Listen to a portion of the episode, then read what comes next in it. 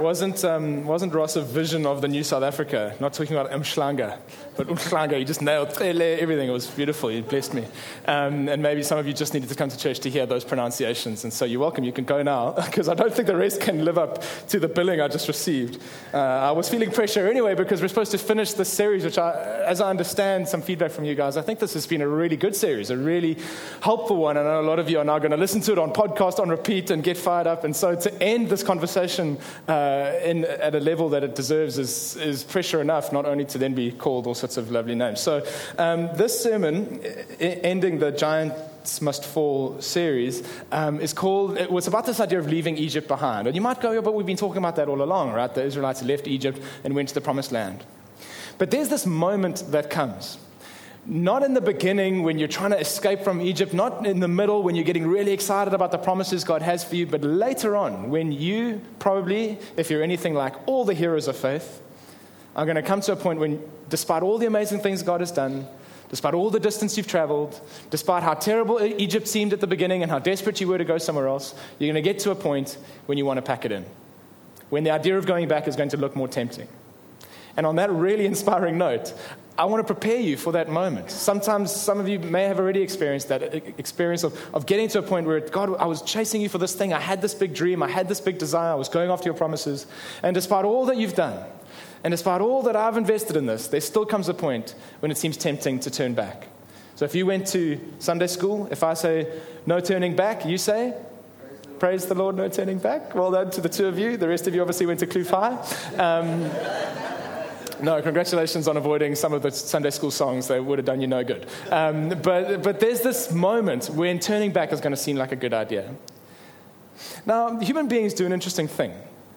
Human beings, when faced with pain or hardship or when they feel insecure about their circumstances, time travel.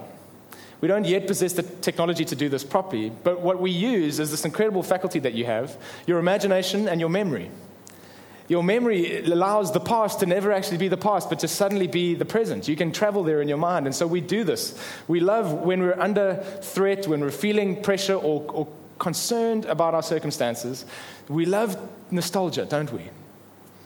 Others of you might be more of the futuristic types. And so you start painting with your imagination some beautiful picture of the future. When economies are dodgy and when, when politics look really uncertain, you can see an immediate rise in the um, desire for period dramas and sci fi movies. I just made that up. But it does sound believable, doesn't it? That, that there's this thing that goes on. When my present feels a little insecure, then I love to go somewhere else. Uh, escapism is what we call it. And you do do this. So nostalgia is that thing of looking back. And it's like, we know everything was amazing back then. And you measured things in miles, which made every mile more difficult than 1.6 Ks because more hardcore people had to travel them. And everyone walked 10 miles barefoot to school and was grateful and well mannered when they got there. And all politicians were noble and trustworthy and all music was tasteful. We know. And petrol was free and the chappie cost a tikkie, whatever a tikkie is. Like, we get it. Like, it was amazing. Thank you. You also didn't have ultrasound and x ray back then. And as, as someone who may at some point need my prostate to be examined, I'm quite stoked that that technology ex- exists right now. And you had dial up, which we don't have. But regardless, congratulations. I'm sure the old days were amazing. Um, and isn't that kind of what we do? We kind of airbrush out the awkward memories and heighten the wonderful ones and go, oh, it used to be so great back then. Or we travel forward and we have this sense of longing that borders on the religious.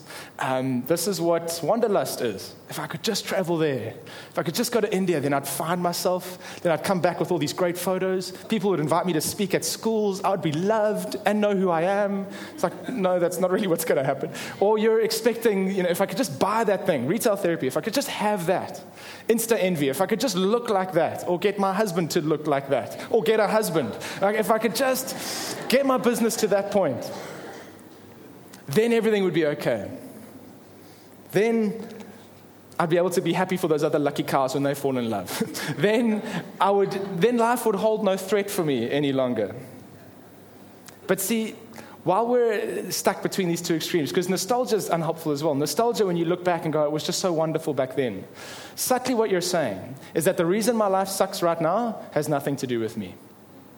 Back then, conditions were perfect. Back then, music was tasteful and politicians were trustworthy and petrol was free. And that was when life was possible to enjoy. But right now, the fact that I hate my life, or that I'm not particularly motivated, or that I've got some issues going on that I don't enjoy, I've outsourced the blame for that. It's because the world isn't what it used to be.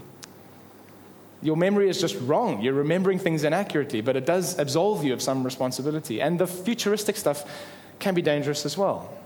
I know everyone likes the idea of, you know, dream about the world you want to live in, design your best life, and then you get like, yeah, I, I, get that. I understand that it allows you to set goals and take responsibilities. But what if your dreams are wrong as well? In the same way that your memory can be wrong and warped and have rosy tints, what if your dreams are wrong? And I don't mean like morally wrong, I just mean wrong. Like you're dreaming about doing something you're never going to do. No one's going to trust you to be in charge of a nuclear reactor. You failed maths. Stop dreaming that. Like it's just not going to happen or that thing that you're longing for, God is going to make sure you don't get that because He knows how bad it would be for you if you got it.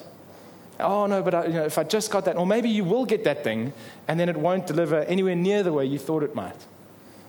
Worse than your dreams not coming true is your dreams coming true and not being how you hoped. Eh?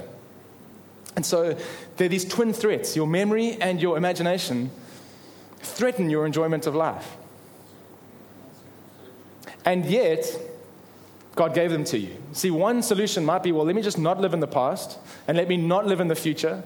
Um, and some of you might not, I feel like you might not have bought into that yet, right? So maybe the pessimistic preacher, you prove me wrong. You go, you have the great holiday with the deep friendships and people that are really meaningful. On the way, you drop off mosquito nets or something, you do something really valuable. You have this incredible experience, like you prove me wrong, and you ha- the dream is great. But then it's over. And then you come home listening to Dido on repeat. I still have sand in my shoes. And now you have nothing to look forward to, and life is still how it was before. So, living in this futuristic, it'll be great one day, or it used to be great once upon a time, threaten your enjoyment of today. The solution might be just to live in the present. That's what um, some of the Buddhist philosophy is telling us right now. Just live in the present, like just be really present. And people say that word often and like over and over, and then it starts to sound quite sort of deep. Uh, it's an interesting idea and probably worth talking about more at another point. But God gave you your memory, not as a curse, not as a trick.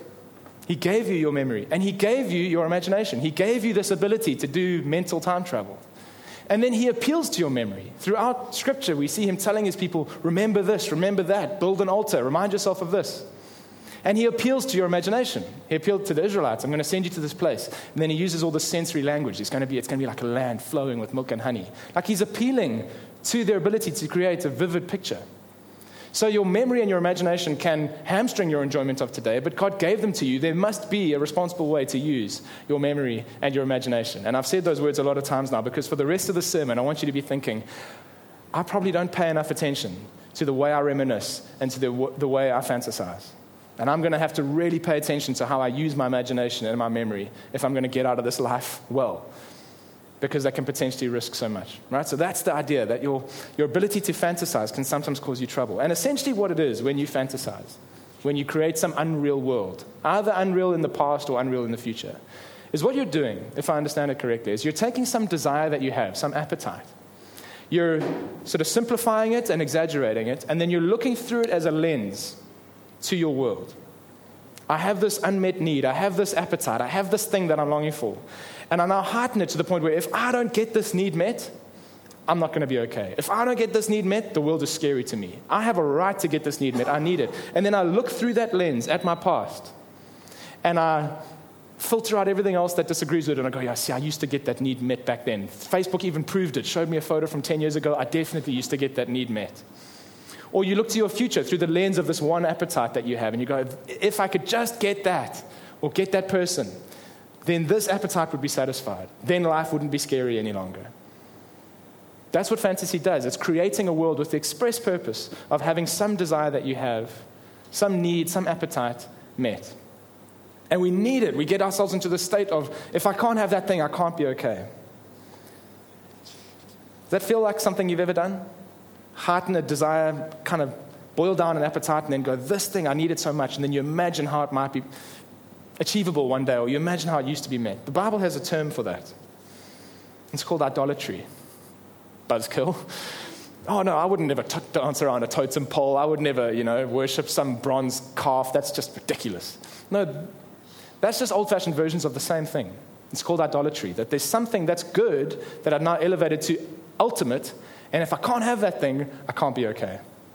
And God, because He's kind to you, is going to go out of His way to fight your idol and to prove to you how unreliable it is. Let's have a look at how this plays out right now. We've been talking about the story of Exodus, how the Israelites got out of Egypt and went towards the promised land. And all of this is about you, your life has promises. Inherent in it, God has made you promises, and He wants you to move towards them. So here's Paul talking about how idolatry and the way I've interpreted that, using your imagination and your memory through the lens of your appetites, how that has to do with your journeying towards the promised land. So 1 Corinthians 10. I don't want you to forget, dear brothers and sisters, about our ancestors in the wilderness long ago. All of them were guided by a cloud that moved ahead of them, and all of them walked, uh, walked through the sea on dry ground. You know about this stuff now. If you've been listening to the podcast, you'll know this amazing stuff that God did through the Red Sea, pillar of cloud by day, pillar of fire by night. In the cloud and in the sea, all of them were baptized as followers of Moses. All of them ate the same spiritual food. All of them drank the same spiritual water, for they drank from the spiritual rock that traveled with them, and that rock was Christ. Paul's making some really interesting theological statements, which we won't get into right now. Here's what I want us to see. Yet God was not pleased with most of them, and their bodies were scattered in the wilderness. These things happened as a warning to us so that we would not crave evil things as they did or worship idols as some of them did. If I don't deal with the fact that my heart, its default is to create idols, keeping my kids safe, keeping my wife happy, having that experience of whatever pleasure I've decided I like. My heart is hardwired to create idols. If I don't deal with that, if I don't manage that default setting inside my heart, if I don't use my imagination and my memory wisely, I'm going to allow something to rise up inside me that is good, but I start to worship as if it was ultimate. And that's not going to stop me getting saved, it will stop me inheriting. Idolatry is not such a big issue for people who aren't already God's people. But it always stops God's people inheriting the things God has for them. It's a bit of an interesting statement. So, some of you here may not yet be Christians. You may be checking out God, wondering if He can be trusted. If you worship other idols, it's not great for you.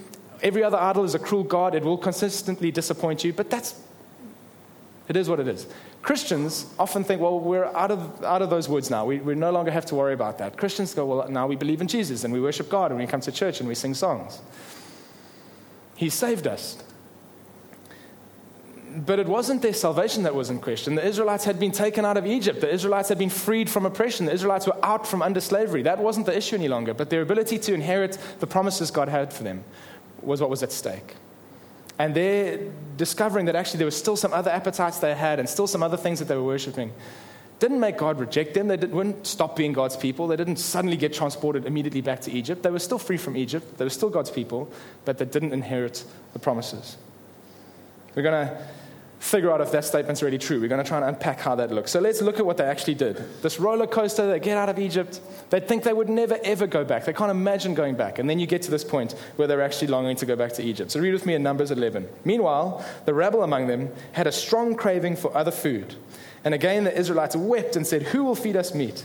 So, if you've been tracking with us, you know that up until this point, these people get miraculous water out of a rock, which has got to be better than a quail could even hope to produce, because it's God produced it. And they get miraculous bread from heaven. Every morning they wake up, and bread, bread from heaven is on the, on the ground waiting for them to eat. This is amazing stuff. But they're starting to grumble that it's a little bit samey, and they're quite keen for some sort of nouveau cuisine. We remember, they say, the fish we ate freely in Egypt, along with the cucumbers, melons, mm, leeks, onions, and garlic. And now our appetite is gone. There's nothing to see but this manna, this useless stuff from heaven that God keeps giving us amazingly, miraculously every morning in the wilderness. Now, this is all nonsense. They were slaves back in Egypt. They weren't eating freely all of this wonderful stuff. They were slaves. They were being forced by Pharaoh to build, produce twice as many bricks as they could produce in one day, and he wasn't even giving them the raw materials they needed. Life was terrible in Egypt. But their desire for novelty, their appetites have swollen to the point where now they can't remember the past accurately, right? They're looking at the past through the lens of their appetites. And they're going, man, it was so great back then. And they're at the threshold of moving into the promised land. God has taken them through mighty acts into the point where they're going to take over the promised land. But they couldn't be bothered to do that because their idol has started to grow inside them. Let's just skip ahead a little, a few chapters, Numbers 14. Then the whole community began weeping aloud. They cried all night. Their voices rose in a great chorus of protests against Moses and Aaron. If only we died in Egypt, or even here in the wilderness, they complained. Why is the Lord taking us to this country only to have us die in battle?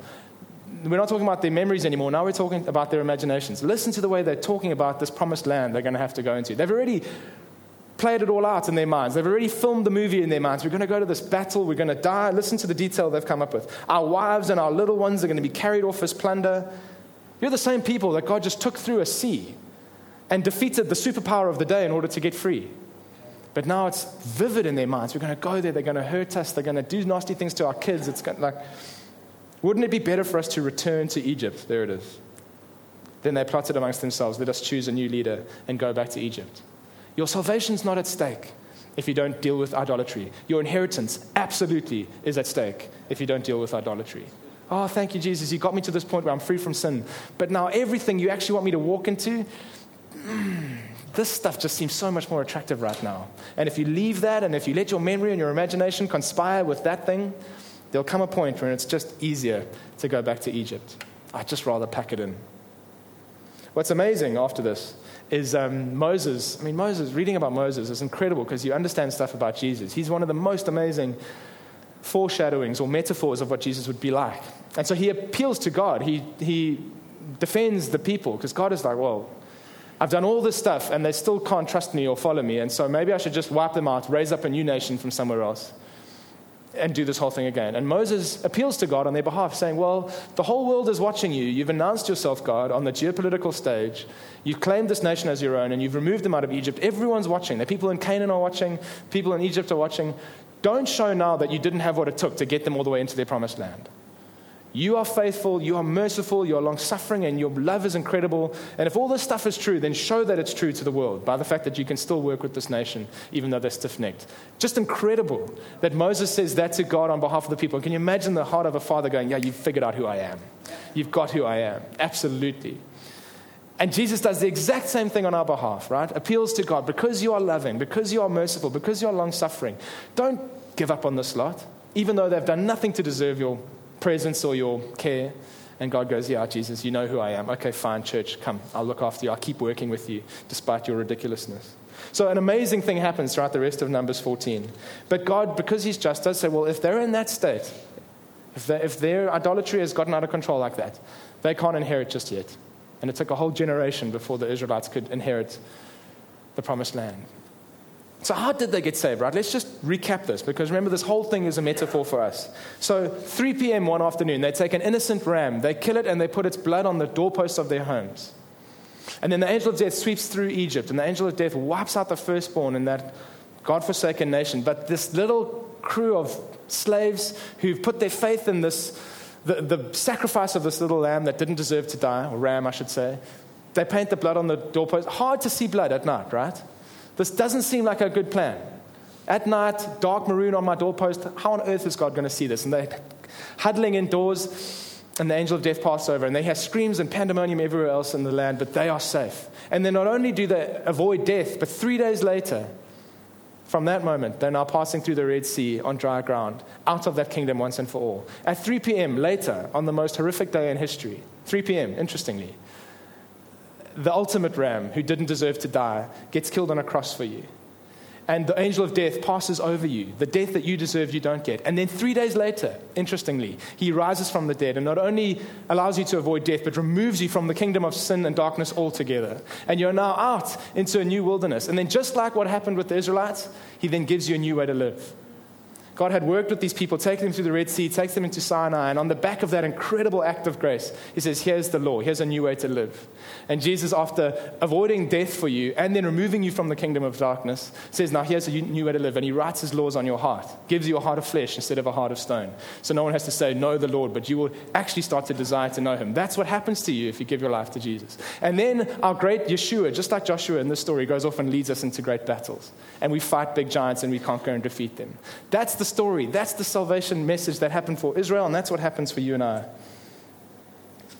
And yet, as we keep saying, if we don't manage our imaginations and our memories correctly, and we allow our appetites to start to inflame them, idolatry can creep up. And a good thing that's supposed to be enjoyed becomes the ultimate thing which you start to worship. And then there will be a point. Just like with, with, with every great hero of faith, there'll come a point where you go, Yeah, I was listening to that sermon series on repeat at the beginning of the year. Yeah, I was so keen for my spiritual goals. I desperately wanted to get into my inheritance. I wanted to go to the promised land. I hate the idea of slavery and Egypt. But at some point, you just might think of packing it in. So the logical question should be if I don't want that to happen to me, if I want to know how to get through that moment, no turning back, praise the Lord, no turning back, how do you kill an idol? I'm so glad you asked. That is the next logical question. Congratulations for getting that right. How do you kill an idol? What, what do you do to, to kill this thing? And you have desires, you have appetites, you can't help that. How do you stop them turning into something that you begin to worship? Well, I suppose the first thing is we just have to figure out that it's there. You have to be able to diagnose what it is. And I certainly couldn't list every single idol or fantasy or appetite that you might have that might start to sneak up on you.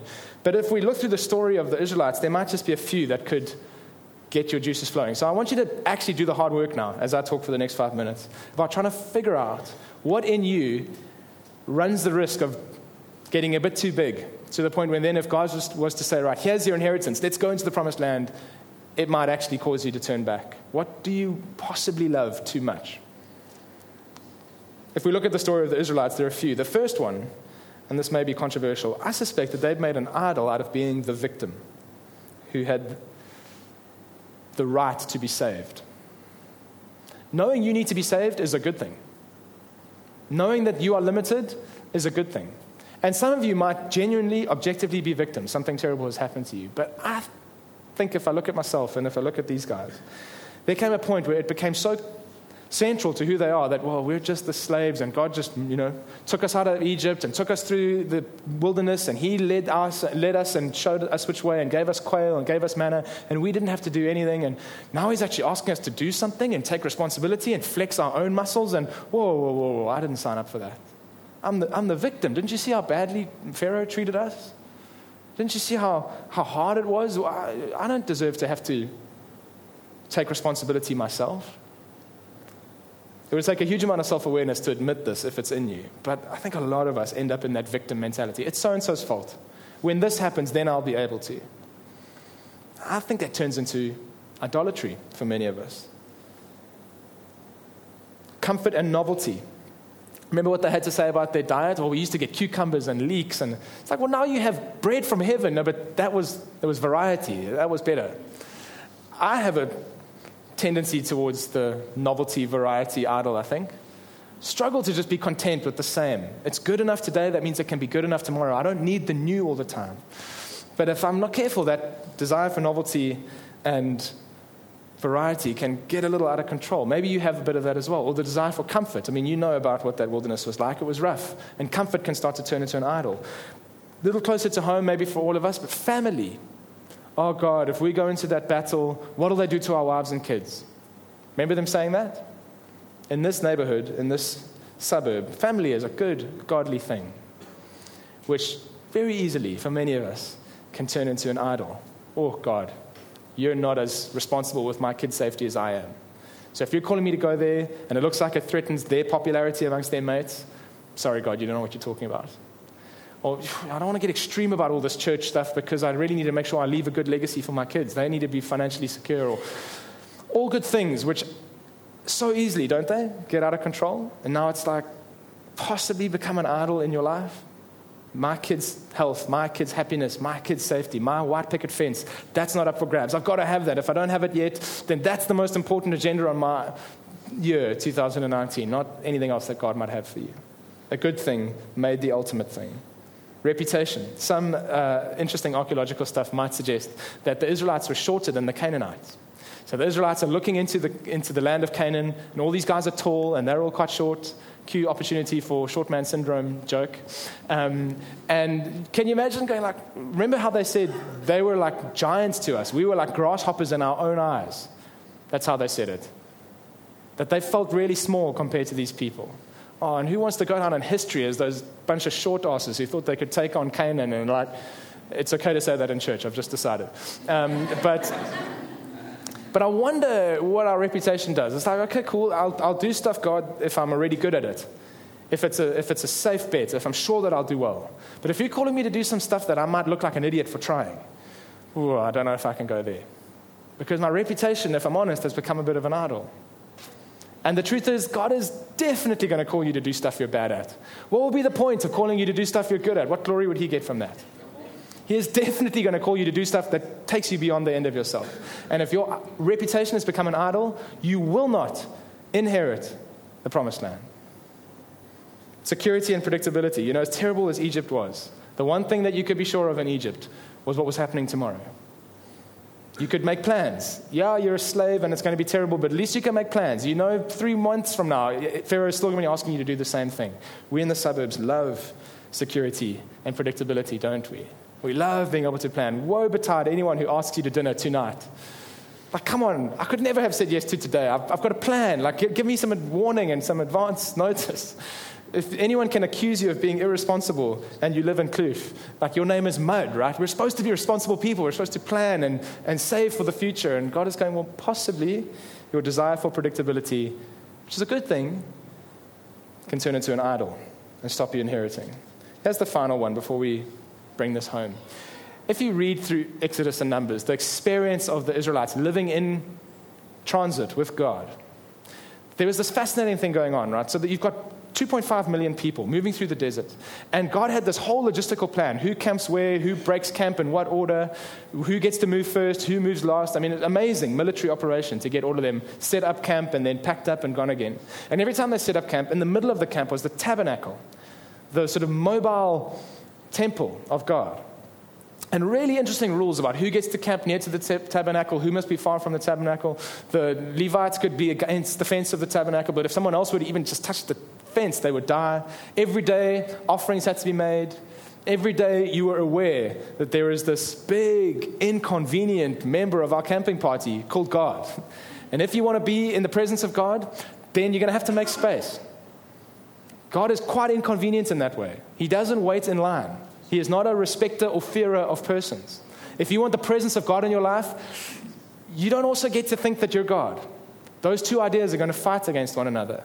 And some of the Israelites, like Moses, like Joseph, and I mean Joshua and Caleb, loved the presence of God. Were just so in awe of the idea that the God of the universe would come camping with them.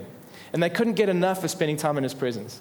But if you were one of the Israelites who used to labor under the impression that you were actually subtly God of your own life, then having this big, inconvenient God in the middle of your camp, demanding sacrifices, demanding space, telling you what to do and when to do it, would be very frustrating. If you are laboring under the misconception that you are God of your own life, that sure, maybe you're a victim, all sorts of other stuff, but ultimately, the person who's really the star of your story is you, then at some point, you and God are going to have a fight. At some point, you're going to start finding him quite inconvenient, quite frustrating, quite annoying, quite costly, because he wants to take up the center part of your life. He wants to be the point. He wants to take up all the space and get all the glory and lead you into all the good things. And if you're not up for that, then Egypt might start looking tempting and the promised land that He has for you, if it means that I don't get to be God, that you actually have to be God, that it's going to cost me all that, that I'm going to have to make all that space in my agenda and my dreams and my plans and my marriage and my way of doing everything and my finances, I'm going to have to make all this space for you. That really forces the issue, doesn't it? Are you God or am I God? And if I'm not so sure about that, and if I've made an idol out of my own agency, my own self determining kind of, I'm in charge of my own life, we might struggle. So I suppose that's the first thing. Just try and spot whatever idol you have. Then, very quickly, as we're coming into land, how do you kill it? Well, the truth is, you can't just stop desiring what you desire. Anything that tells you to just white knuckle and stoically not get your needs met is foolhardy. You'll end up cheating. You'll end up taking cheat days on that diet. You, you won't be able to not get your desires met. So, the way to kill an idol is simply to redirect those desires to somewhere where they will reliably get met. This is the process. Whenever you find yourself doing something you don't want to do, you don't just get to kill that desire. You get to go, okay, well, this desire is here. How do I redirect it towards where it's actually supposed to get met? Because every other idol is a cruel God. Every other idol overpromises and underdelivers. And you have a father who's wanting to really satisfy you. So here's how to take control of your memory and your imagination, those faculties that allow you to fantasize and get you into trouble. Think about all the reminiscing you've done over the last few weeks. The ways that you've used your memory, the stuff you've cast back your mind to, the Here's how you need to use your memory. Instead of looking through the lens of some appetite that you've boiled down, simplified, and elevated, those memories are great. They're good. Wonderful stuff happened. You have the ability to use your memory. Use it through this lens the bigness and the goodness of God. The bigness and the goodness of God. That wonderful thing did happen. And my needs were met in that moment. And I did feel safe and satisfied in that moment. Not because the moment was so great, but because my big, good God orchestrated that moment. And if He knew how to meet my needs then, He knows how to meet my needs now. He'll know how to meet my needs in the future. Use your memory with the absolute certainty that God is still good and still big. And those great moments don't need to be recreated. Those great moments just give you clues as to how good he really is, and he can still be that good today, and he can still be that good tomorrow. And you use your imagination through the lens of the promises and instructions of God. That's what he's called me to live like. That's what he said it's going to look like when I'm in his presence. That's what he's called my life to be about. That sounds amazing. Use your imagination through the stuff God has called you to do and through the ways that he's called you to live, and paint a picture around that. I'm going to give you two very practical examples of what this looks like when a human being does this. When a human being says, okay, memory, imagination, passions, I'm in charge of you. And now I'm going to redirect you. The Psalms give us this incredible insight into how a human being, just like you or I, can redirect this faculty that they have and not do idolatry, but actually end up moving towards God. Just if you feel comfortable, you can close your eyes. I want to read Psalm 77 to you. And this is talking about memory, how to manage memory in the moment when you are in despair, where right now feels rubbish and yesterday felt so much better, but it feels so far away. This is what the psalmist says. It won't be on the screen behind me. I just want you to listen. I cried out to God for help. I cried out to God to hear me. When I was in distress, I sought the Lord. At night, I stretched out my untiring hands and I would not be comforted. I remembered you, God, and I groaned. I meditated and my spirit grew faint. You kept my eyes from closing. I was too troubled to speak. I thought about the former days, the years of long ago. I remembered my songs in the night. My heart meditated, and my spirit asked, Will the Lord reject forever? Will he never show his favor again? Has his unfailing love vanished forever? Has his promise failed for all time? Has God forgotten to be merciful? Has he in anger withheld his compassion? But then I thought, To this I will appeal the years when the Most High did stretch out his right hand. I will remember the deeds of the Lord. Yes, I will remember your miracles of long ago. I will consider all your works and meditate on all your mighty deeds. Your ways, God, are holy. What God is as great as our God? You are the God who performs miracles. You display your power among the peoples. With your mighty arm, you redeemed your people, the descendants of Jacob and Joseph. The waters saw you, God. The waters saw you and writhed. The very depths were convulsed. The clouds poured down water. The heavens resounded with thunder. Your arrows flashed back and forth. Your thunder was heard in the whirlwind. Your lightning lit up the world. The earth trembled and quaked. Your path led through the sea, your way through the mighty waters. Though your footprints were not seen, you led your peoples like a flock by the hand of Moses and Aaron. And if the Israelites have mighty deeds to look back on and remember. We get to remember a lamb who was slain for us and three days later pulled us out of slavery once and for all and took us through the wilderness and gave us a new way to live and took us into our promised land and fights our battles on our behalf and sustains us by his rock and by the bread that he. This is our story. I'm going to ask Milan to come and join me, and you can stand now. And we're going to go to the Psalms one more time. And this is about imagination. This is about how to look forward. And um, we're going to say this psalm together. We're going to speak it out. I know you're probably stressing about your kids, they'll be fine. We're going to speak this out over our year. Use your imagination. Let the faculties of your incredible mental machinery work now so that you can paint a picture of the promises and instructions of God as you look forward. This is Psalm 27. I'm going to read it, and you can read along with me if you're brave enough. The Lord is my light and my salvation. Whom shall I fear? The Lord is the stronghold of my life. Of whom shall I be afraid?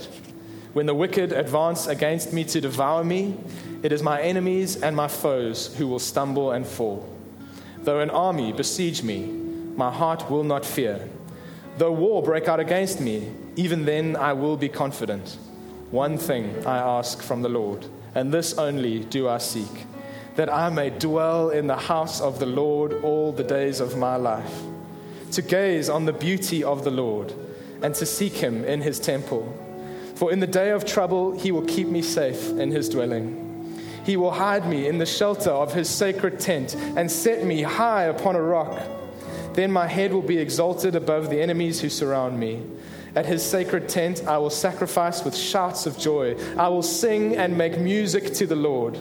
I remain confident of this.